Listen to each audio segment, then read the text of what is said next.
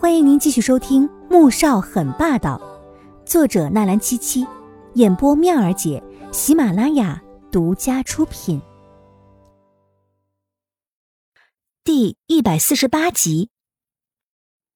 哎，中午有空吗？一起吃饭啊！左印听到那头没了声音，顿时一点脾气也发不出来了。他叹了口气：“没空，我还要画设计稿呢。”马上就要到公司的比赛了，这关系到我工作能不能转正。等过几天我再请你吃饭吧，就算是我感谢你救了我吧。季如锦下意识的就拒绝了，但又觉得自己这样太不近人情了，又找了一个合理的理由。他想，左印这样的大忙人，过几天就应该回国都去了吧。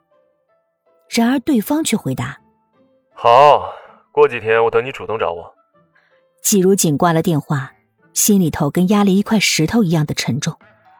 怎么穆萧寒这边的事情还没有扯清楚，左印又找上他了？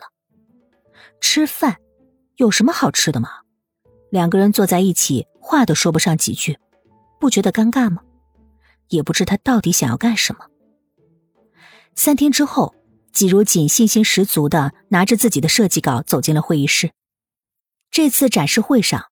会在这次同事主管开发项目的领导面前将设计图展示出来，每个项目三份不同样式的设计图，最终由几位领导和苏俊阳共同甄选。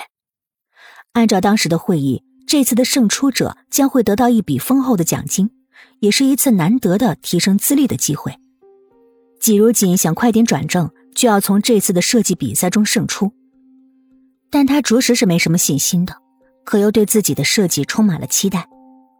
季如锦这一组是第三组进行展示的，前面两组展示的很快，因为高下立见，当即拍板敲定了胜出者。到了第三组，按资历进行展示，第一位当然是苏珊。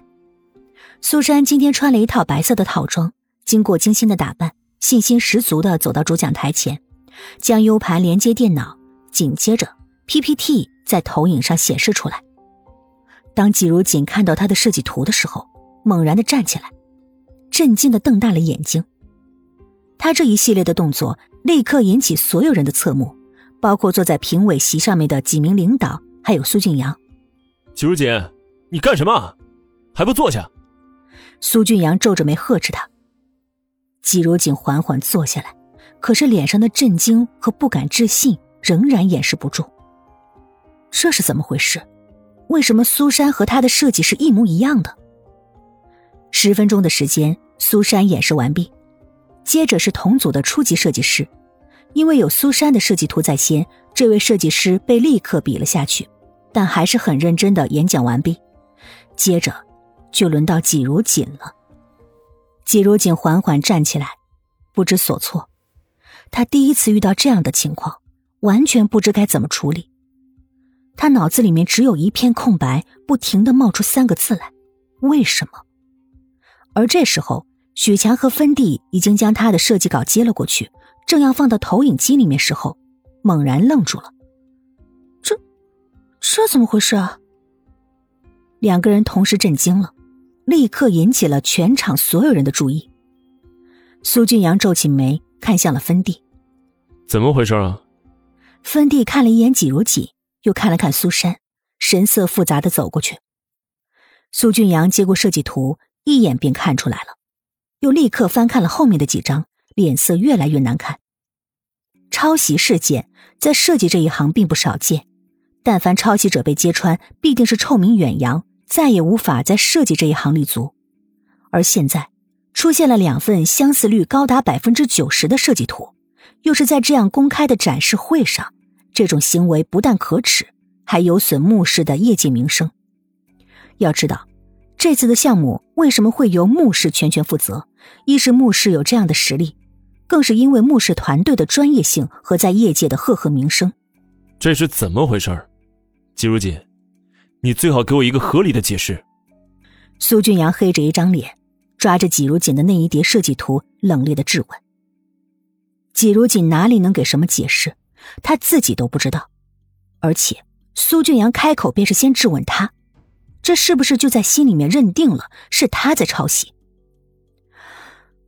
我也不知道怎么回事，但是我没有抄袭，我的设计图都是我一笔一画亲手绘出来的。苏总监，你为什么只问我，而不问问苏珊是怎么回事？苏俊阳沉眉，又看向了苏珊，却见苏珊缓缓站起来，一脸气愤的走过去。苏总，这种可恶又卑鄙的超子，你要怎么处理啊？难道还让他继续待在公司吗？季如锦差点没笑出声来。我没有抄袭。他做不到像苏珊那样咄咄逼人，只能大声的辩解，显得非常的无力。